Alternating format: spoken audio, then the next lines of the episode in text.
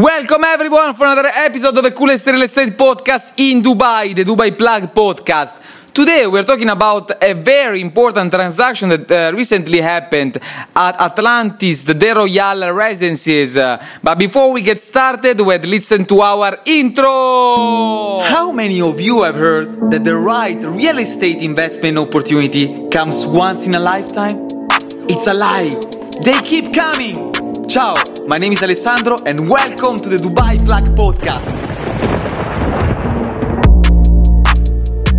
So, guys, the, the largest penthouse was just sold for 163 million dirhams. Uh, Atlantis Residences, the largest penthouse, was just sold a couple of days ago, and it's one of the highest value property sales of the year so far. This five bedrooms triplex penthouse is 25,280 square feet uh, and includes a sky garden, two private pools terraces and a private elevator. How cool is that?